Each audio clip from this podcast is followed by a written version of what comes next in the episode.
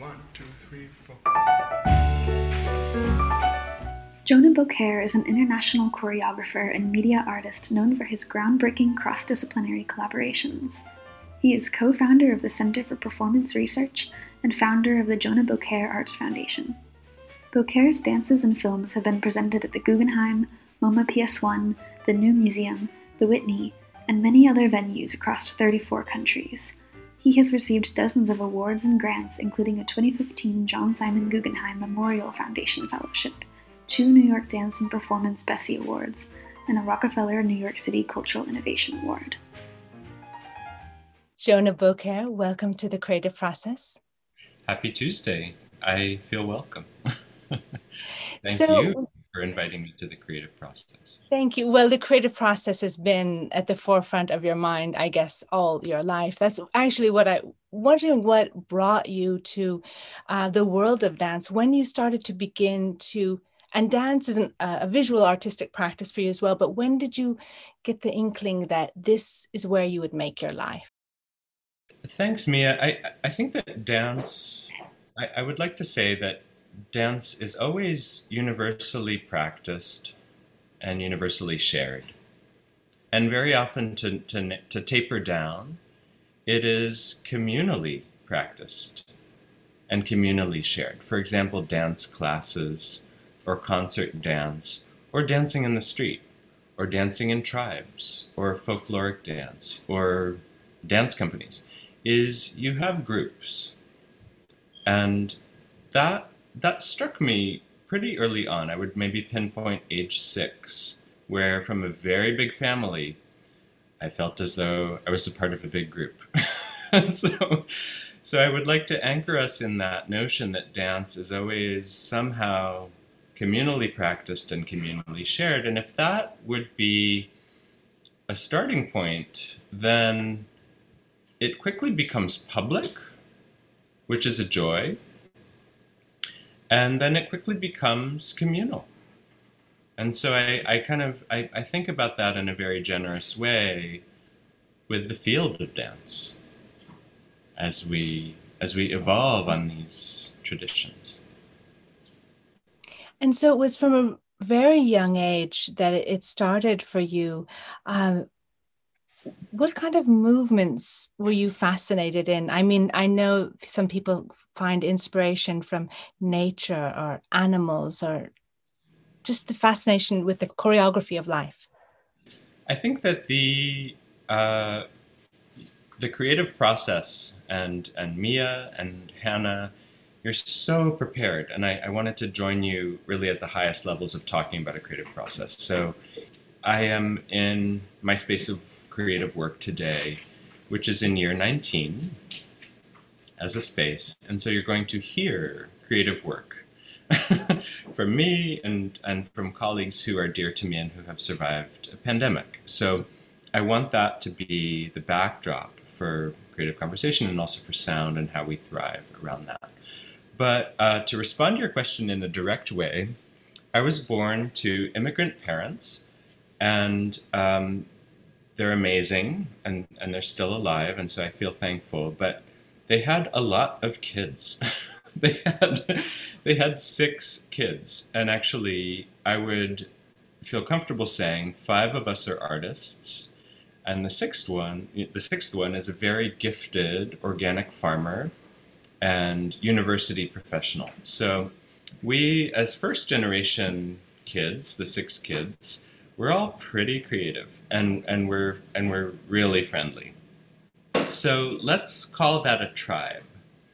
You know, and that tribe was um, filial and humorous and full of love and always convivial and always healthy. And so I, I feel lucky. I would like to put health into the beginning of the conversation. But this big tribe I think that really marked me. And everybody was moving around all the time in this immigrant first generation family. So, with such motion, I found myself quickly in motion.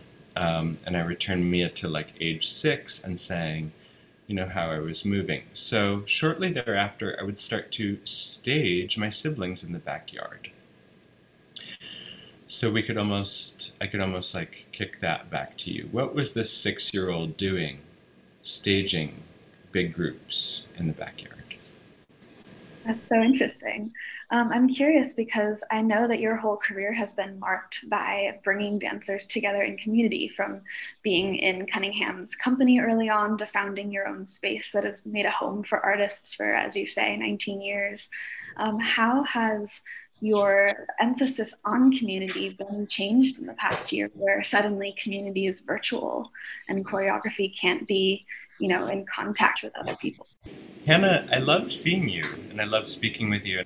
But community, um, I'd like, I, I want to answer your question, but I also would like to bring us back to an epistemology, like a kind of a creative root word that goes to, you know, in, in preparing today and in thinking about this amazing context that we're all in, the creative process.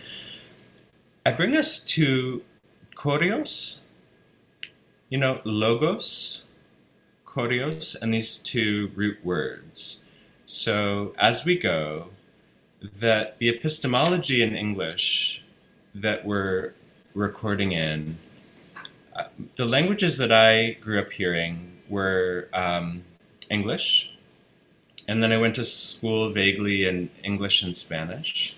But I heard French, you know, as a baby and through my adult life and career. And Mia, I would like to salute you in Paris and make the world a smaller, more connected place. So Paris looms uh, vastly in, in how I'm able to thank you today um, as, an, as a creative person, and Arabic, and many Semitic languages that converge with Arabic and Hebrew, or Ladino, or vanishing dialects. So Going in English, I want us to go with choreos and logos. So, how logic and thought and thought making, logic, reason, work with choreos, or the idea of movement making. And so, the logic of movement making, we could go in two directions from the beginning. We could say, that movement making and logic is a solo body and its movement and its endeavors and its labor and its its beauty and its poetry and its movement literally but then movement making and movement logic around more than one person which takes us back to that community idea. So those are the those are the stems is solo and group. And there are probably many, many, many other forms in a post medium condition, but those two pathways, you know, lead us to lead me to talk about then another word, which is the community epistemology. And I, I don't want to anchor it in any language, but the community function of dance, or sort of the group and public function of dance, are inseparable from my point of view, from the medium itself. And as we as we articulate that condition, community needs space. So could be public space, could be parks, could be um, outdoors, could be deserts, could be anywhere really, could be theaters, could be agora, uh, to go back to Choreos and Logos and the Greek epistemology of English, but you need space to have community and you need space to have dance. So I'm going to intensify, you know, a kind of a, a an anchor position in the conversation, which is that dance relies on space and dance relies on community. And choreographers often bridge the two. So we're choreographers often rely on space and rely on communities, but very often they make space and they make communities because they rely on both and then they create them both. So space and community function together. And I, I don't think I I think I maybe knew that intuitively, but now I'm able to talk about it with you uh, in a recorded manner and, and maybe reflect on it.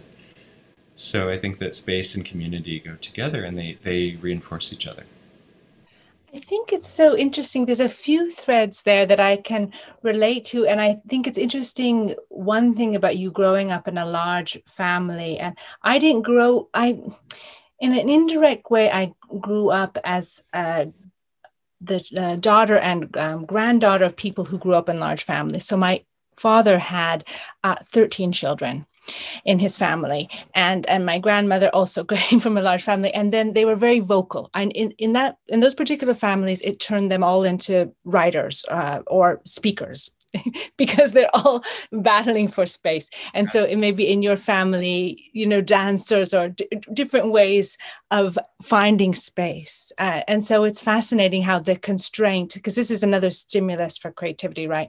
Constraints and tensions give rise to you know great art i love that comment because each member of a family or of a community would want to have their space or their place, you know, and their that could be, you know, that could be emotional, is that everyone has their place to speak and then to feel heard and to feel seen and witnessed.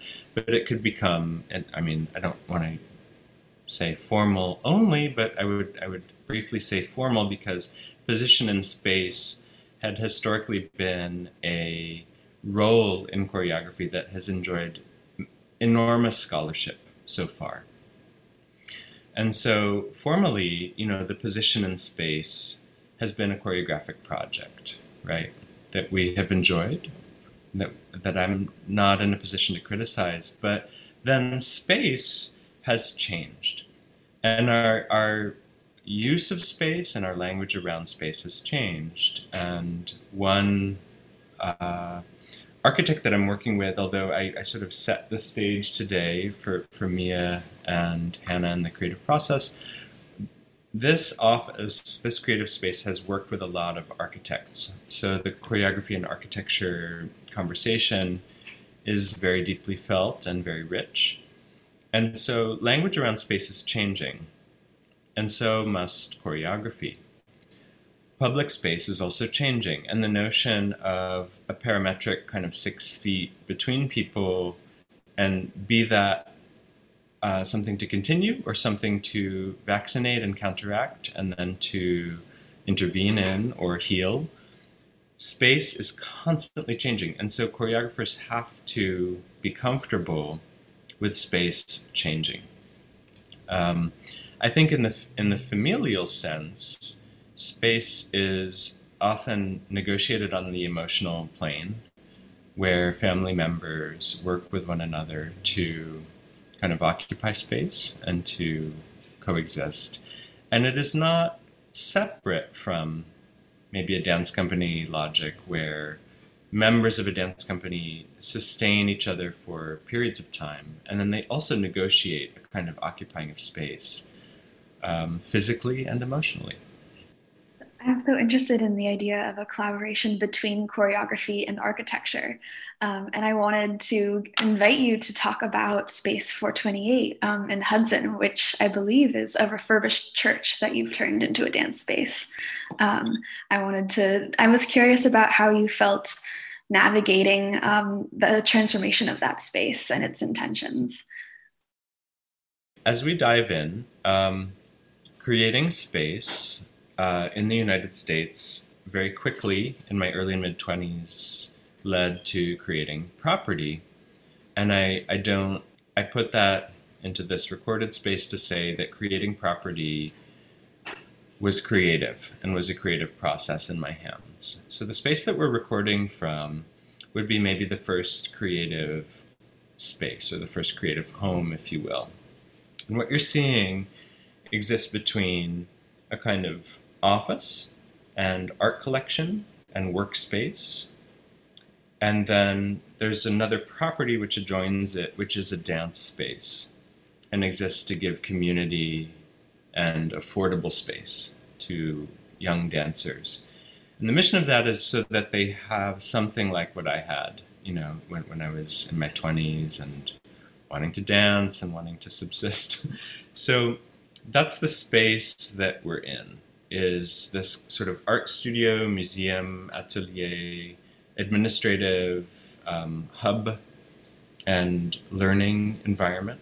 And then adjoining it is uh, a dance studio, which right now is doing mainly solos and cleanings as the economy safely reopens in New York City, but kind of solos and cleanings, solos and cleanings, solos and cleanings, solos and cleaning like that is the creative the creative process of the space right now. So that dates to 2002, and the swell of interest in this creative space led me to co-found, along with another choreographer, um, a facility in Williamsburg, which paradoxically is closer to Manhattan, but also along the L train. And its use of affordable space um, is very similar, and I, I, feel as though I am its author, and that is called CPR. So, CPR is a space that is much more technically developed and it's a separate nonprofit entity, but that space is sustainable and it is zoned as and developed as LEED certified gold, which in the US, the LEED system is the um, law of environmentally efficient design. And so we feel very lucky to have subsisted with that. Now, that dates to 2008, and it is its own creative space. Hannah brings us to Space 428 in Hudson. And what I did being a little bit older in the creative process was I said, wait a minute, the, the choreography, the making of choreography has led to some prize money. Um, and in fact, Mia, again, I nod to Paris and, and to Europe, which is responsible and should be thanked for that prize money, but also entities like the Guggenheim Fellowship and the United States Artists. And we, um, feel lucky to have received that kind of support. Italy as well, and the NYU Center for the Ballet and the Arts, which I was talking about with a colleague today. I said to myself, this is the only time in my life as a choreographer and a space maker that I'm going to have a down payment. And um, it really stressed me out actually, as I said. I said, oh no, I have a down payment. What the hell am I going to do? no, just not to be inappropriate, but that's creatively what my mind said as I was like, what, what would one do in this field? So, especially in the United States, perhaps, and with my origins. So, I mustered up a down payment and I coordinated it, and I was frugal, and I was um, deliberate, and I was kind, and I was foxy, and I worked with um, someone who's who has become a lifelong friend, and by now a board member, and her name is Peggy Pollenberg, and she would have called herself so many years ago a broker. but she and she is but she's so much more is she worked with me to think about what to do and we thought about it and we designed it and we approached it and we figured it out and we pulled it off. And what happened is i as a choreographer purchased a 19 six, no, I'm sorry, an 1869 Lutheran church whose congregation had gone bankrupt um, and whose facility was perfectly intact and whose existence was squarely in the heart um, of Hudson, New York, but on State Street, which is a supremely diverse, highly complex population and zone of Hudson. And being maybe 35 at the time, I said, are we able to do this? And and Peggy, I don't know if you listen or if we're recording or we edit one day. Peggy, thank you for my whole life because I knew that that capacity at that moment, I knew that I needed to have some kind of a of an administrative tact, but also like a spiritual strength to say, I need to do this right now if I'm going to be able to grow old in choreography and sustain it. And I knew that and I and I saw that and I probably figured out that having worked with many elders before that I would need space when I was when I became elderly. And um, somehow, spectacularly, and thanks to support and appreciative for that support, I became an individual choreographer who bought a church. so I, so I own a church in the center of Hudson, and I'm kind of laughing at that because I am in no position to be more um, friendly nor more solvent than a congregation, but somehow I am, and we are. And we hold space as well that is also called a church. And we named it Space 428, which Hannah mentioned. And that has gradually, over the last six years, become the incubator of a festival called the Hudson Eye, which the nonprofit organization actually toils on year round. And it is curated by Aaron Levi Garvey, um, Elena Wilson, uh, grew out of our workforce development program and was super on the ground um, for its founding year.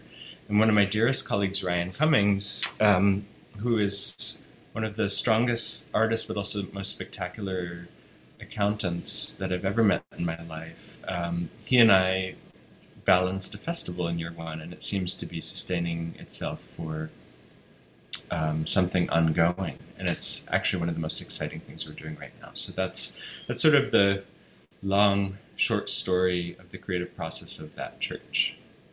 I wanted to ask you about the Hudson Eye Festival, actually, and specifically something that I read that Aaron wrote um, on the festival website. He was, you know, talking about all the things that have changed in the past year, globally and nationally. Um, and he said something about wondering under what conditions a renaissance can be created. And I think he was talking about an artistic one, but also a political one and a social one. Um, and because I'm really interested in environmental issues, I've often been wondering what it would take for a climate renaissance to happen, because I think that word has so much strength and a voluptuousness in terms of vision. And I wanted to ask you about the kind of renaissance in the artistic world or the social world and how they intersect um, that you are yearning for. I love the language you're using, Hannah, in general, and then in that question. So, let's go with that. Let's go with that.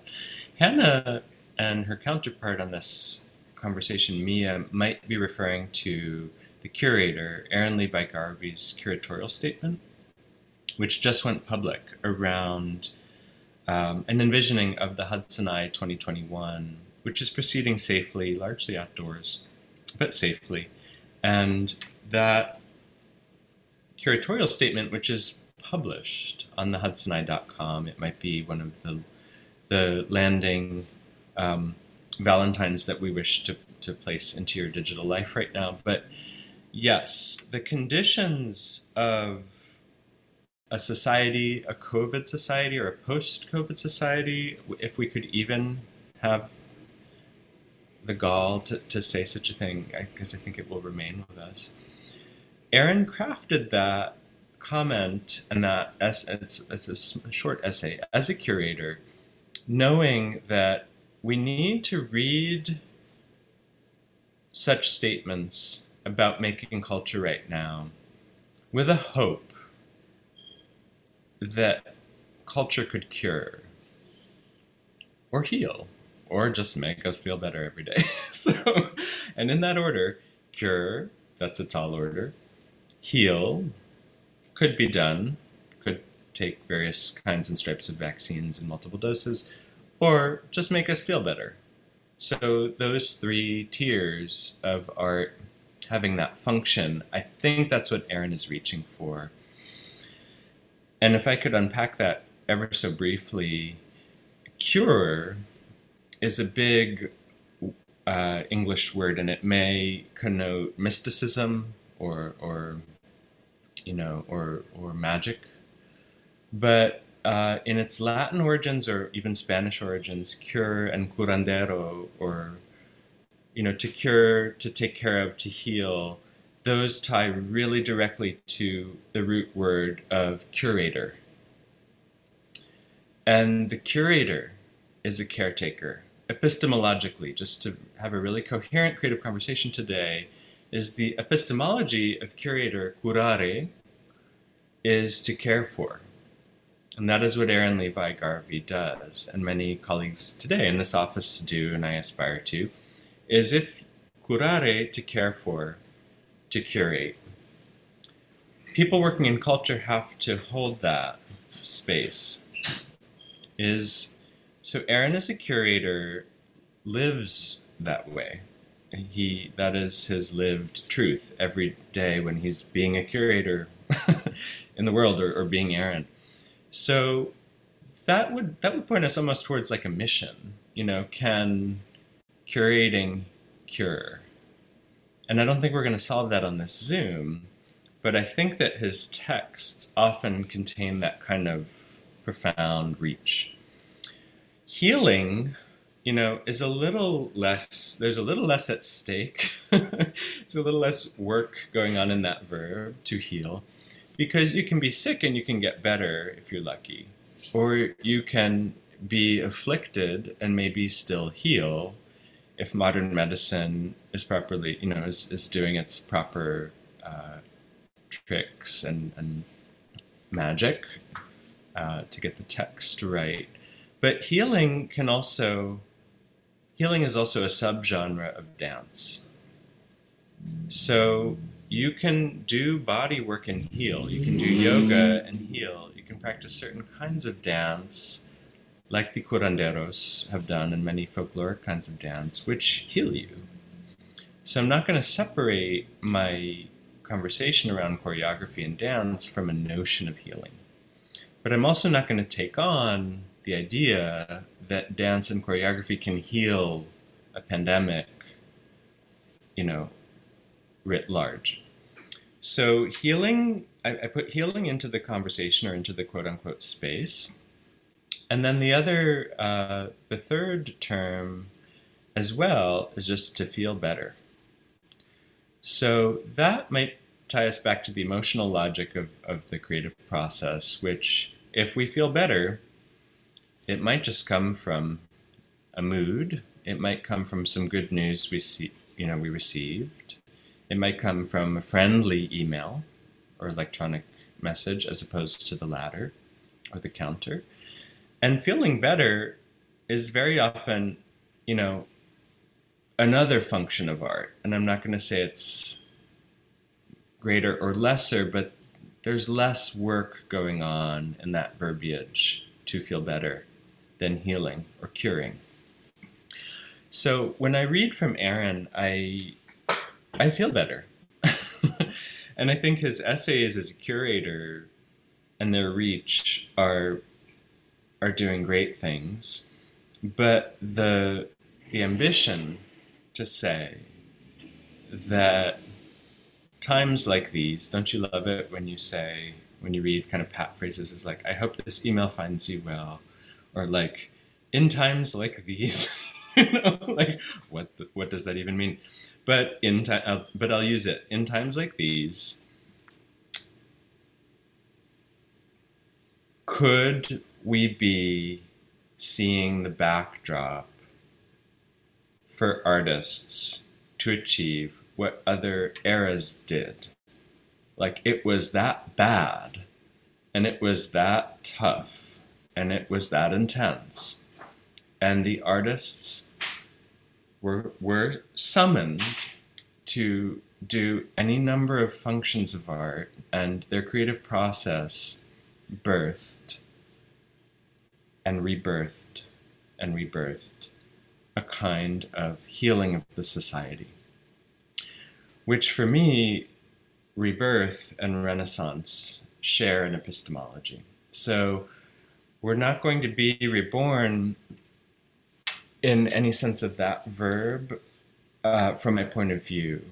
But we could imagine that the function of art right now takes its role again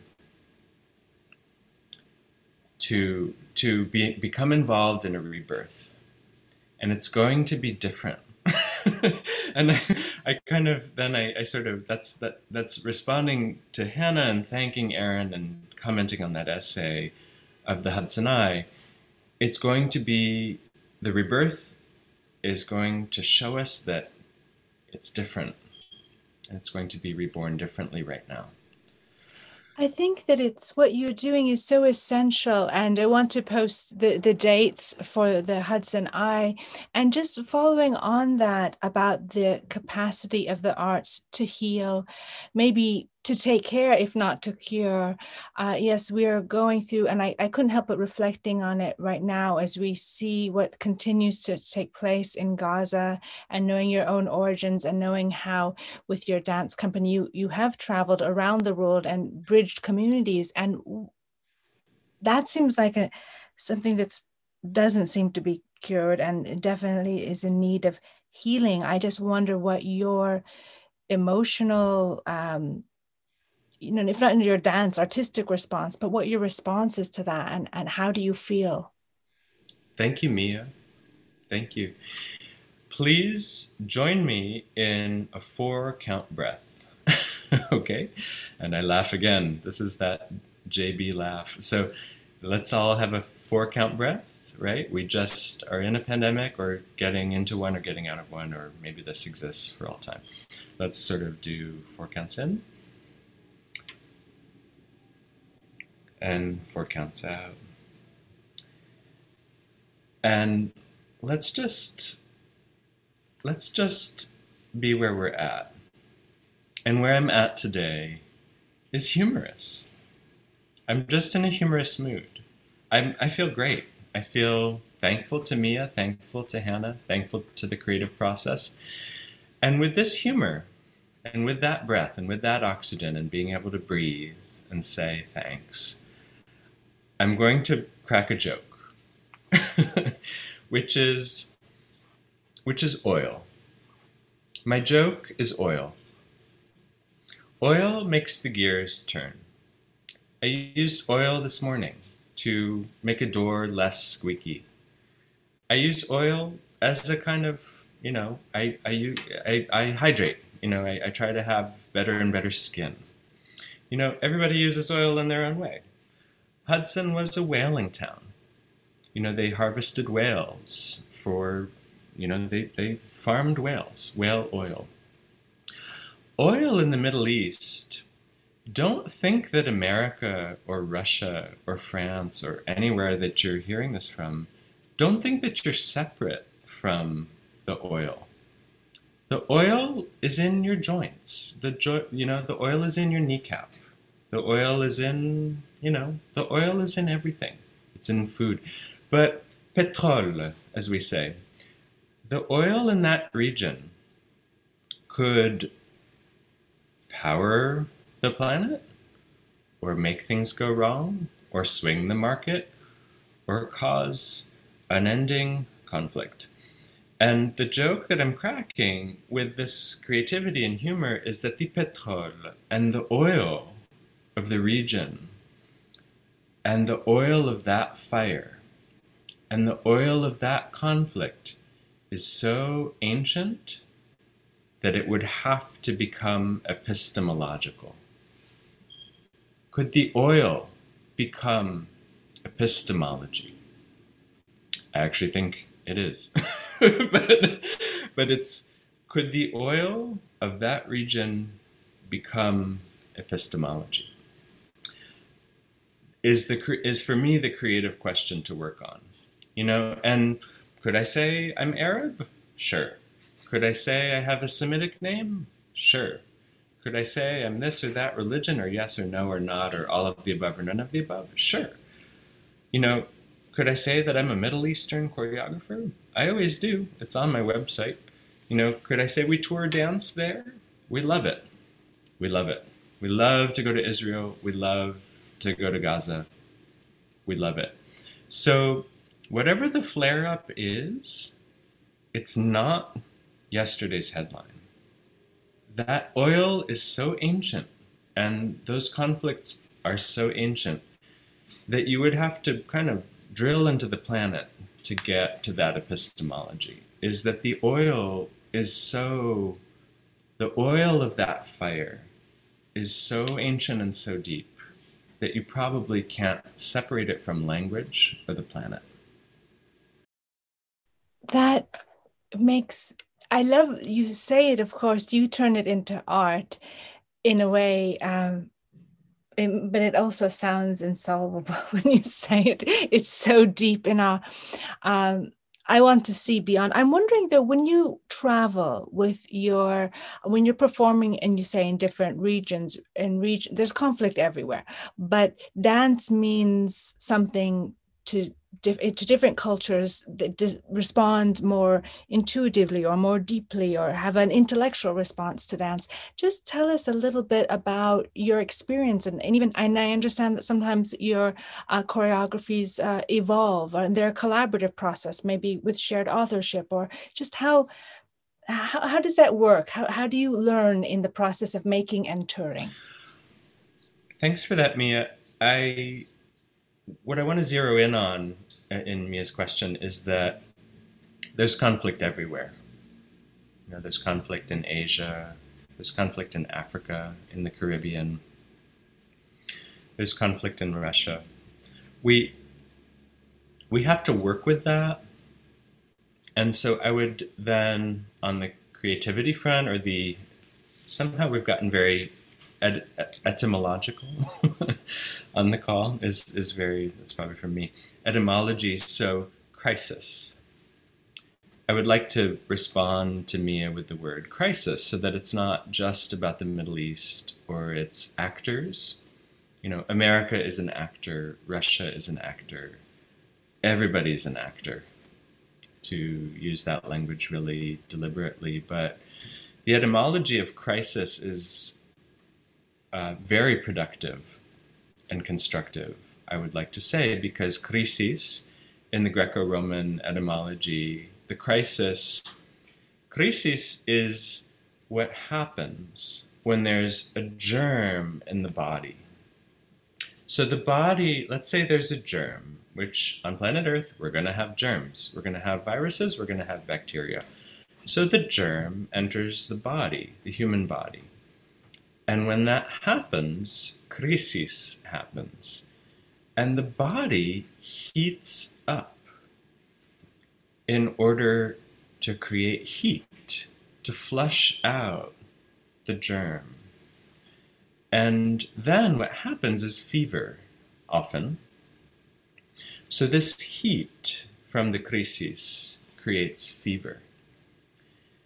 And fever and the breaking of fever tends to flush out the germ. So, you know, germ and virology, in case that's helpful for quote unquote these times, and crises, and fever, and the heating up and expelling the germ and healing the condition. Let's not say curing it because it comes back, but let's say healing the germ through crisis is the etymology. And crisis gave, gave birth and rebirth to criticism. And so criticism and crisis, we think in America like, oh, like I'm being criticized, like that that's bad. But criticism, and in Paris, where you're coming in from today, Mia, you know, de la critique, uh, criticism is health in terms of its etymology is that criticism and crisis have the same root word. And applying heat to the subject or applying heat to the body, that crisis, that criticism heals. It has a, a, a function in health. I, I bring that up because crisis, we say crisis, we say critique like these are bad things quote unquote. And America is very good at this. But let's let's say that crisis and criticism and heat are a part of healing and to sort of shift the use of the English language on that front. And that's a, a, it's a really huge wager that I'm putting into this creative process today. But crisis and criticism are not bad things. They actually, in their root word in English and, and in Greco Roman languages, they apply heat and maybe fever breaks, and then maybe health uh, is restored. So I anchor us in that because there's crisis everywhere, right? There's crisis in Hong Kong. There's crisis in Latin America. There's crisis in America. There's crisis in Europe. And that we we could we could probably feel better if we were to receive the language that way.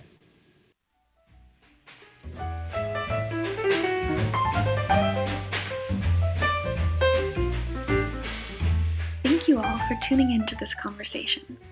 I'm Hannah Story Brown, a New York based writer and associate producer and interviewer for the Creative Process podcast. I'm happy to share this meandering creative conversation with all of you. I thought I would use this interlude as a chance to reflect on some of what I've learned from dance.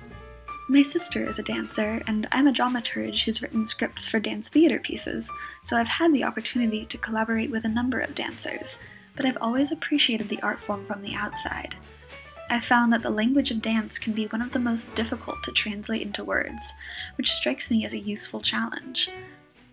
Jonah brings up a number of etymologies in the course of our conversation that of community, curation, crisis, criticism, in order to get at these words' buried meanings and origins.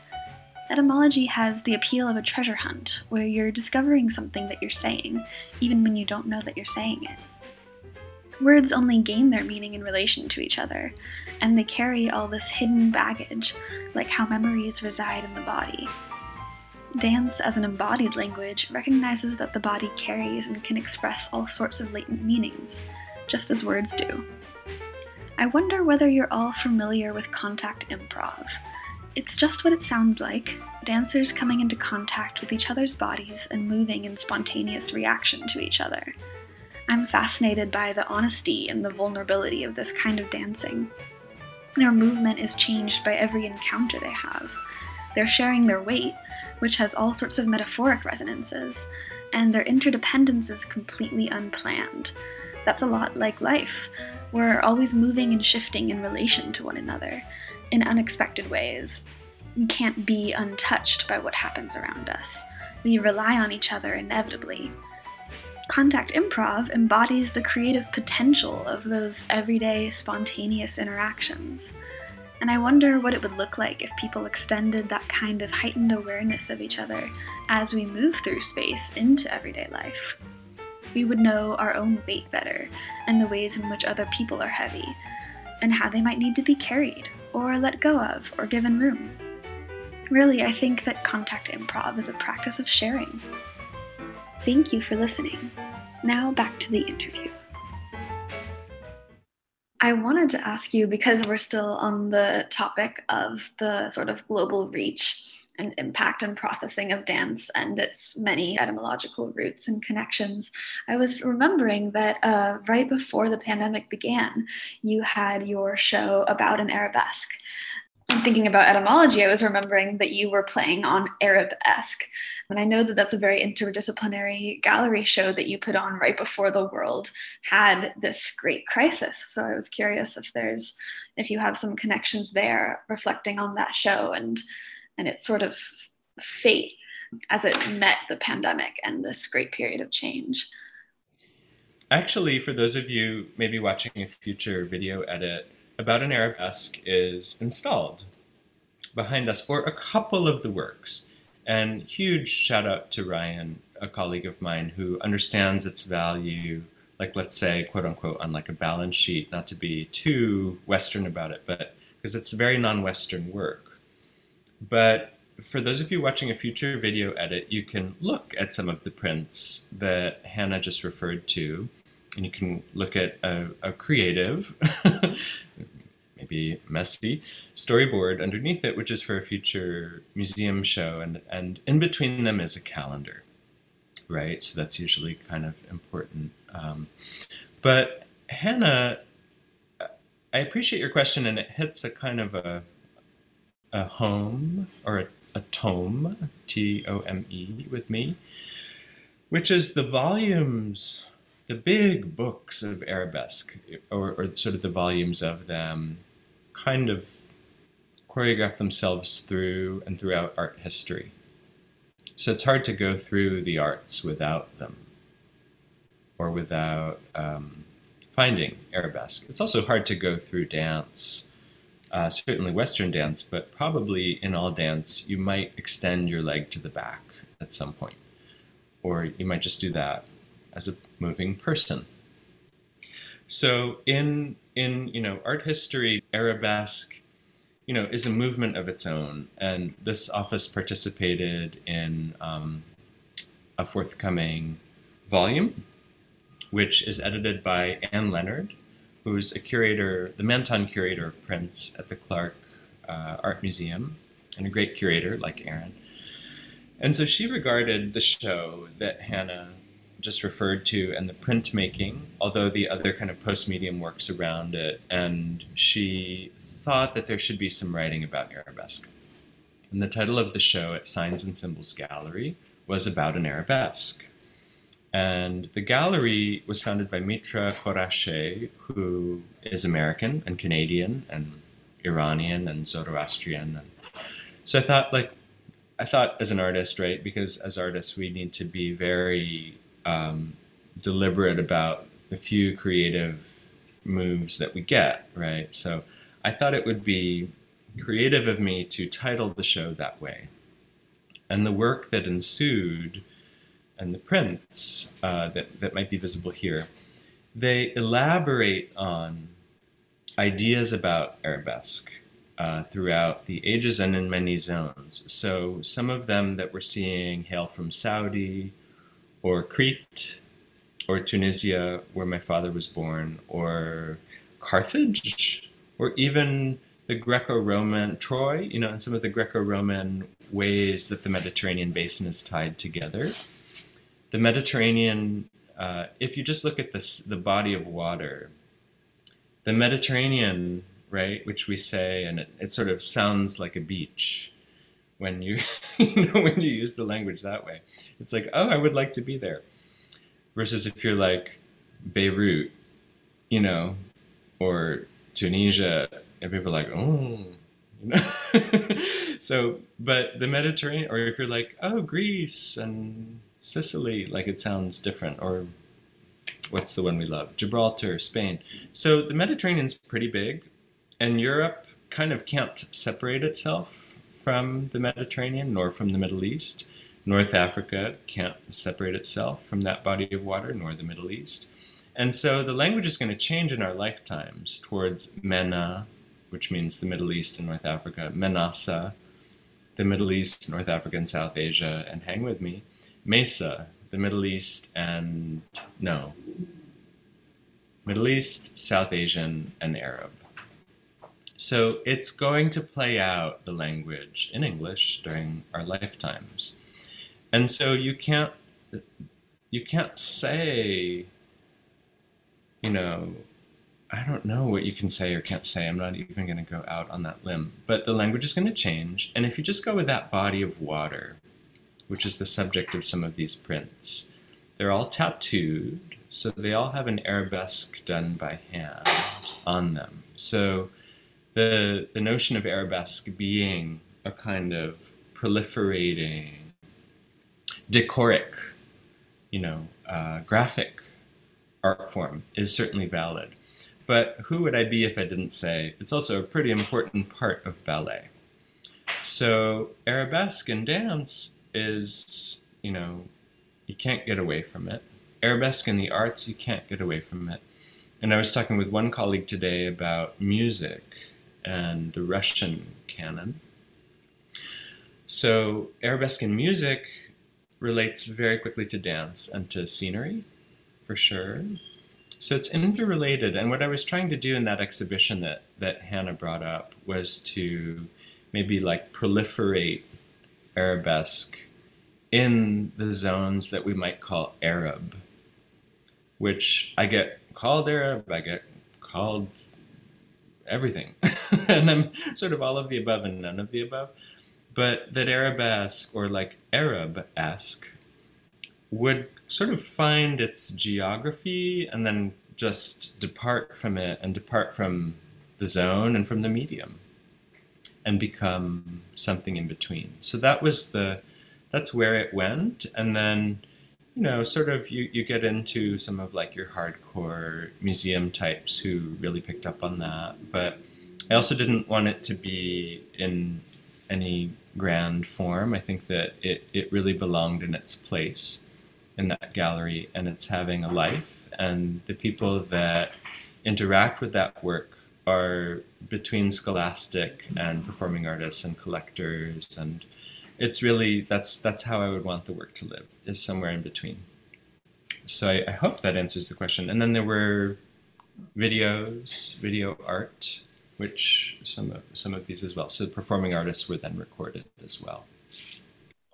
It's so interesting as you've spoken then that water that that water the, of um, the culture that flows, the history that flows through your work, and addressing the visual, which a bit uh, unusual for for many choreographers that you get a your inspiration. I believe it's you collaborate with many mediums, but I, you have a strong inspiration from the visual world that might be unusual for some choreographers. Uh, I want to, I would like to go into that a little bit more. And then also, uh, we haven't even spoken about your many you know, wonderful collaborators from different mediums, uh, whether they're uh, musicians, um, you know, or John Cage or Pharrell Williams or fashion design, Azzedine Alaïa or uh, Robert Wilson. Just tell us what you get from both the visual world and then some of these other collaborations or inspirations from um, other parallel um, art forms. Mia, can I crack another joke? And then crack the joke because that was a big question. Can I, I? I want to crack a joke, and then I want to answer your question in like a really direct way. Would that be cool with you? Okay, I hope that would be creative. Okay, since we're recording, here's here's what it is. 1979. It's 1979. What happened? Probably a lot. A, a lot happened. Who am I to say? Creatively or politically or geopolitically, who knows? But to be to you know to crack this joke here's here's another response to a question that has not been yet fully answered and i would like to cover it. And it's also hanging on the wall. Saudi arabia uh, shifted into a wahhabi society. There was a united states backed coup which toppled a very left wing Shah in Iran, who had been partying with Robert Wilson, who you mentioned, and Andy Warhol and Merce Cunningham, who all toured there and had a great time. Russia invaded Afghanistan. So Saudi Arabia, Iran, and Afghanistan all went through that in 1979. And I've learned that America is probably not going to break it down in as few words as I just used. That's the joke. So that's that's the joke. And it took a short lifetime to figure out, and I dare anyone to use less words. But then creatively, why do I tour there? Why do I go there? Because it's ancient and it's beautiful, and I feel great there. And I'm I am at my most creative and I learn in the most breathtaking and challenging ways when I open myself to that possibility, even as a gay person going there. And just imagine what I have to go through. And it's fun. it's it's really fun and it's full of good energy and the the wellspring that it brings into my art and my creative process is just unending and it's very humbling. So I think about that. And so that's so that's sort of the joke. But then collaborators of mine, like or past collaborators of mine, or let's get into the collaboration stuff. So we all love each other and we all stayed friends. so that's that's the best sign of a creative process. So Merce Cunningham and I sang how much we love each other professionally, you know, during his last days. Or Robert Wilson and I still loving each other and still being willing to do a really big gig together. That's a good sign. Uh, you mentioned Pharrell Williams, who I love, and I just gave a little heart on Instagram uh, to just something that he brilliantly posted in his way, and you know it's him because of how he dropped it, sort of the panache of that. Is that show's still touring, and I would thank Daniel Arsham and Galerie Perrotin for that as well, and um, Azzedine Alaïa, you mentioned as well, Mia, and uh, the the perhaps the most famous Tunisian couturier who you know rest in peace uh, is no longer with us, but his costumes for the ballet, Scheherazade, uh, or in the in the Arabic or the Farsi word Shahrazad, which means the woman of the city, but not the woman of the city and not the city girl. It would be you know Shahrazad would be Sex in the City, Sarah Jessica Parker. It would be a TV show, Shahrazad. That's Shahrazad translates to Sex in the City. In my, in my, my creative translation of it, because it's not the fortune teller and all that stuff. So Azzedine Alaïa and I collaborated on that, and he said, "Thank goodness someone finally asked me to do Scheherazade in, in the French, uh, alliter- alliteration of it, which is very beautiful. But Shahrazad and the legends and the folklore and Scheherazade led to this incredibly rich collaboration, which you know is related to some of the questions you've asked. And collaboration should sort of be a pleasure, or sort of somewhere between hard work and pleasure, I guess. And that's what that's what they have always been for me, and that that may be why there's so many of them, you know, and, and you you would like to see a very calm office today with happy people and clean airflow. But collaborations can be tough. But they they also, I think the reason why there have been so many of them is because they're a joy creatively.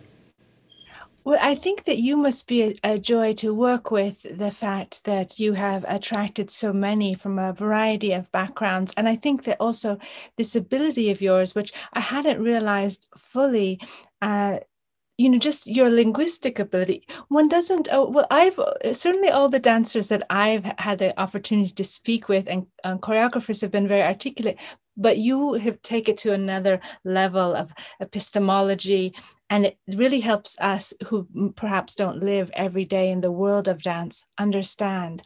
And one thing and you're just breaking it down like almost like a periodic table and i can imagine you you're analyzing the essences or you're analyzing the spirit that goes into dance. Uh, it helps us understand. One thing that was you were speaking uh, this is earlier in the conversation and you were talking about thinking I, I can't remember what it is. It just reminded me that we all perceive the world in different ways. And mm. some people not even visually like musicians it, they can almost be wandering around in a kind of kind of blind like sonar or something. And it made me feel like there are some people who they, this that expression they think therefore they they are. And i felt like a dancer maybe is you move or you have to feel the spirit of something therefore you are. Uh, i don't know where you rest most often because it seems like you can travel and you're conversant in these different worlds I like how that question bridges us to the creative process and its iterations in the series. I love that. Thank you. Like, uh, I think, therefore, I am, and like a uh, and Rodin has has done phenomenal statements, and there are many. I think of Malcolm Gladwell, who just moved to Hudson. Oh my goodness! so, or You're like, going to be collaborating soon. I have a prediction. okay, hi Malcolm. Got to get back to Aaron. so, okay, or this uh, raison d'être, raison d'être, or a tipping point where I think, therefore I am, and I have, if I have X number of thoughts, I become a master. Or X number of dégagés will master a certain kind of dance.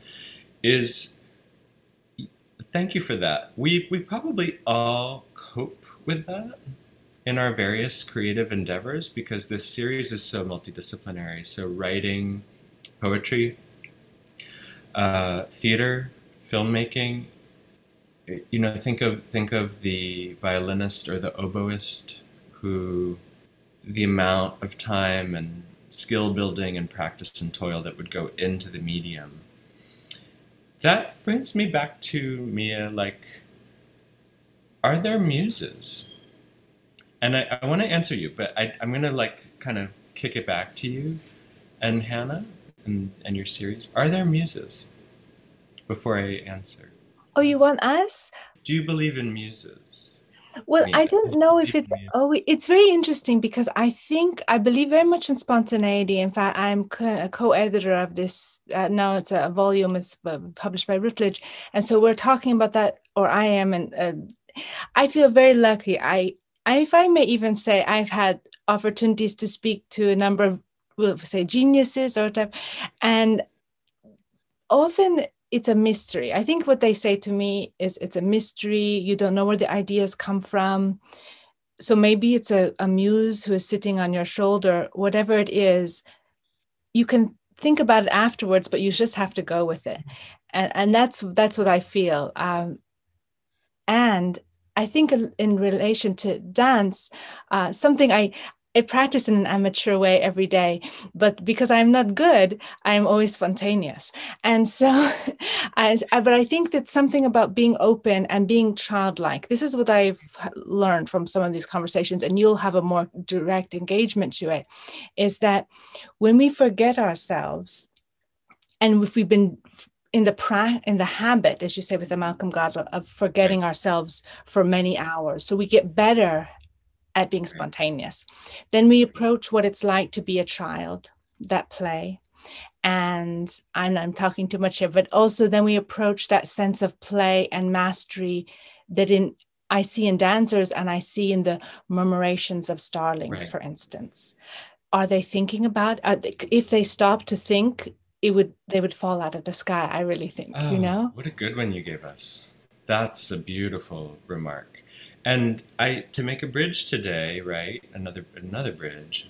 I had hoped, and maybe we and we have a few more minutes. I had hoped towards conversation together. I was actually hoping to to make a little comment about the I think therefore I am idea because the sort of Cartesian idea that we exist only within ourselves um, is something that I love to push back upon only because I do think that we find so much of ourselves alone and in that headspace, and yet our head isn't really ever separate from the world around us. So I think it's the idea of muses. It's almost like every exchange or engagement with another is like where we find ourselves as well as find a point of contact with the world.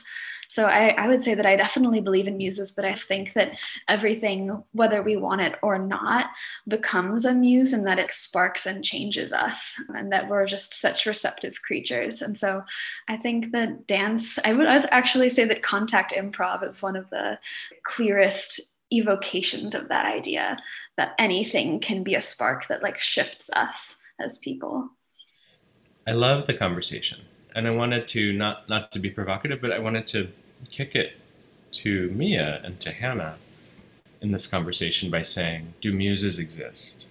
And I love where the conversation has brought us. And not, I don't want to be like a, you know, I want to be a broken record, but the epistemology. I guess because I grew up with so many languages swirling, it made, and I had to. I said, "Boy, I have to figure this out." I think constantly through the languages, and so my use of words. I'm not short with words, but I, my use of words is pretty choreographed.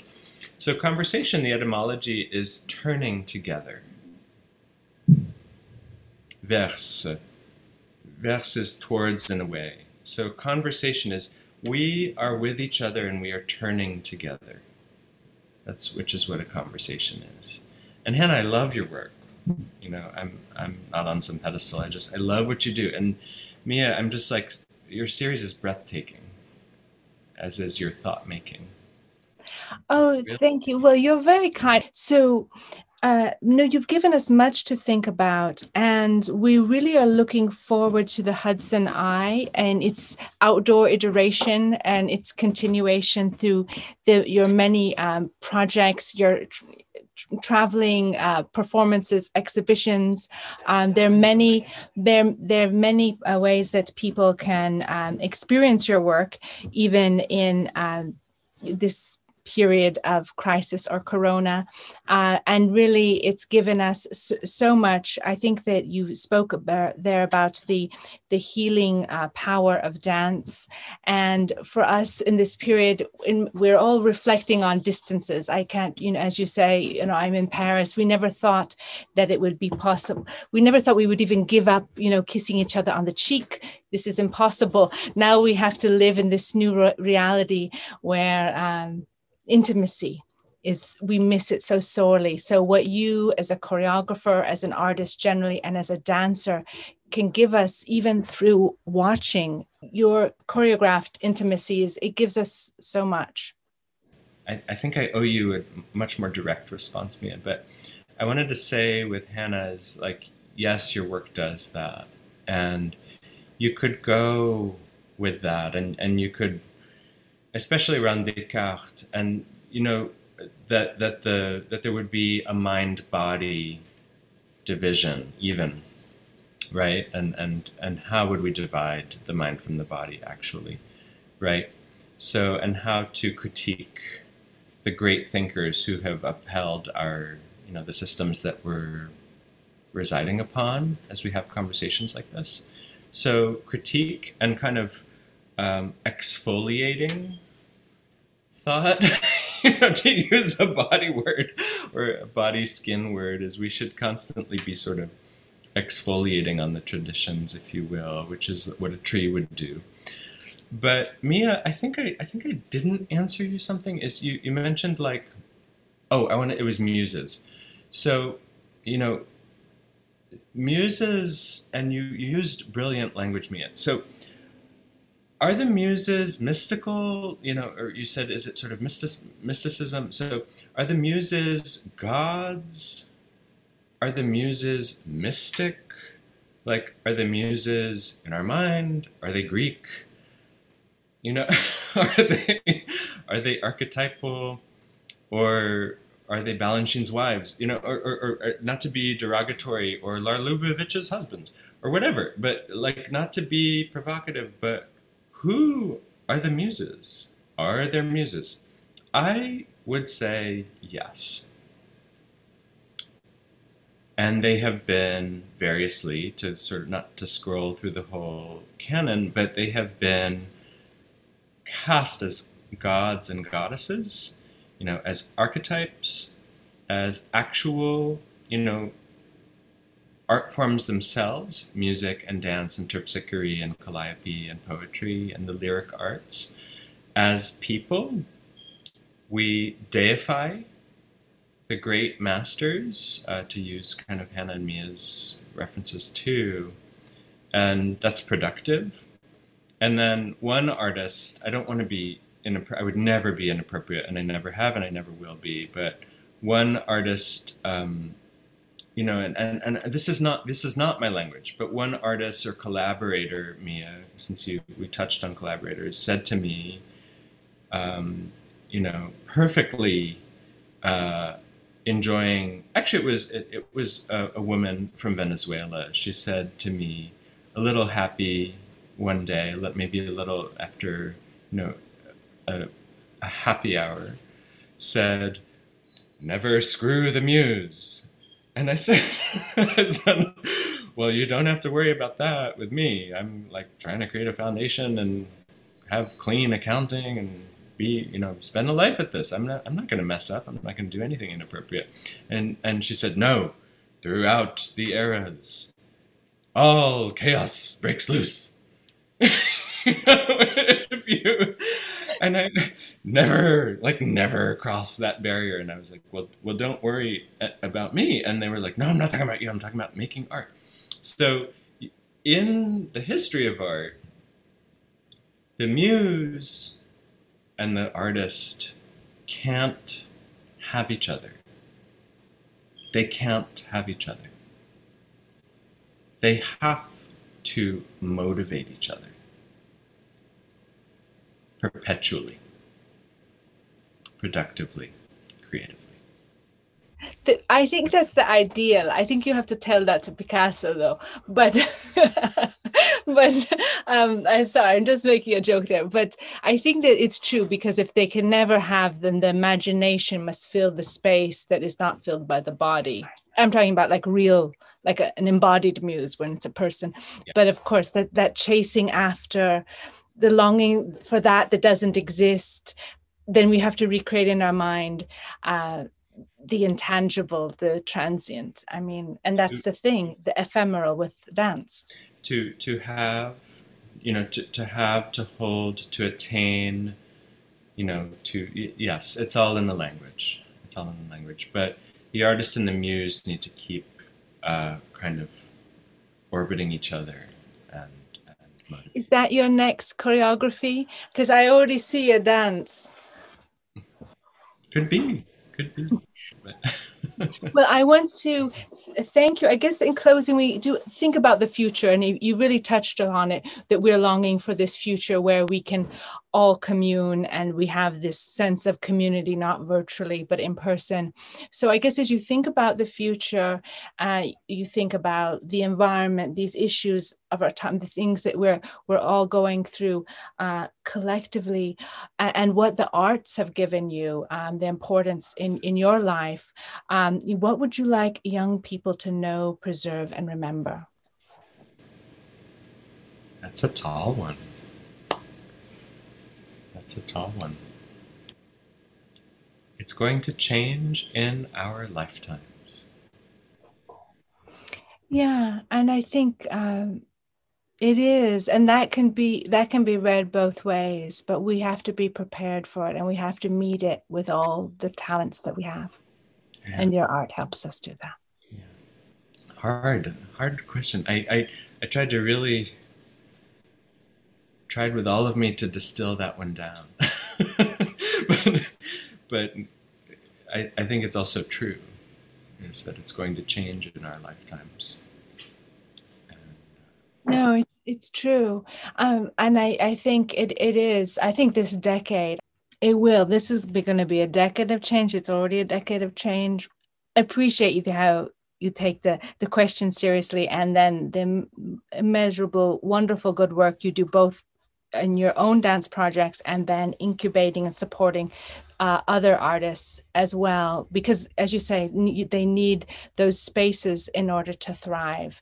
And if they don't it's, it's a real creative process too. As you say i've been we've been calling them the invisible arts you know the producers yes. the the people who provide those spaces. Beautiful. That's a, I, I will actually yeah. i just grew from hearing how you and probably you and hannah are thinking about that. That's a that's a takeaway. That's a big takeaway. Oh. Well, thank you. Well, thank you for taking the time, and uh, and thank you, Hannah, for for bringing uh, us together. Uh, so, uh, thank you, Jonah Bokaer, for inviting us into your imaginative world and your insights into dance and cross collaborations, and for your important contributions to choreography. Thank you.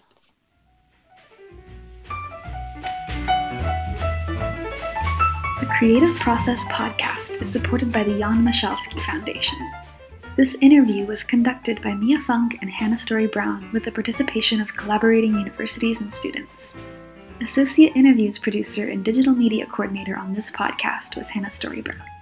Wintertime was composed by Nikolas Anadolis and performed by the Athenian Trio. We hope you've enjoyed listening to this podcast. If you would like to get involved with our creative community, exhibitions, podcasts, or to submit your creative works for review, just drop us a line at team at creativeprocess.info. Thank you for listening.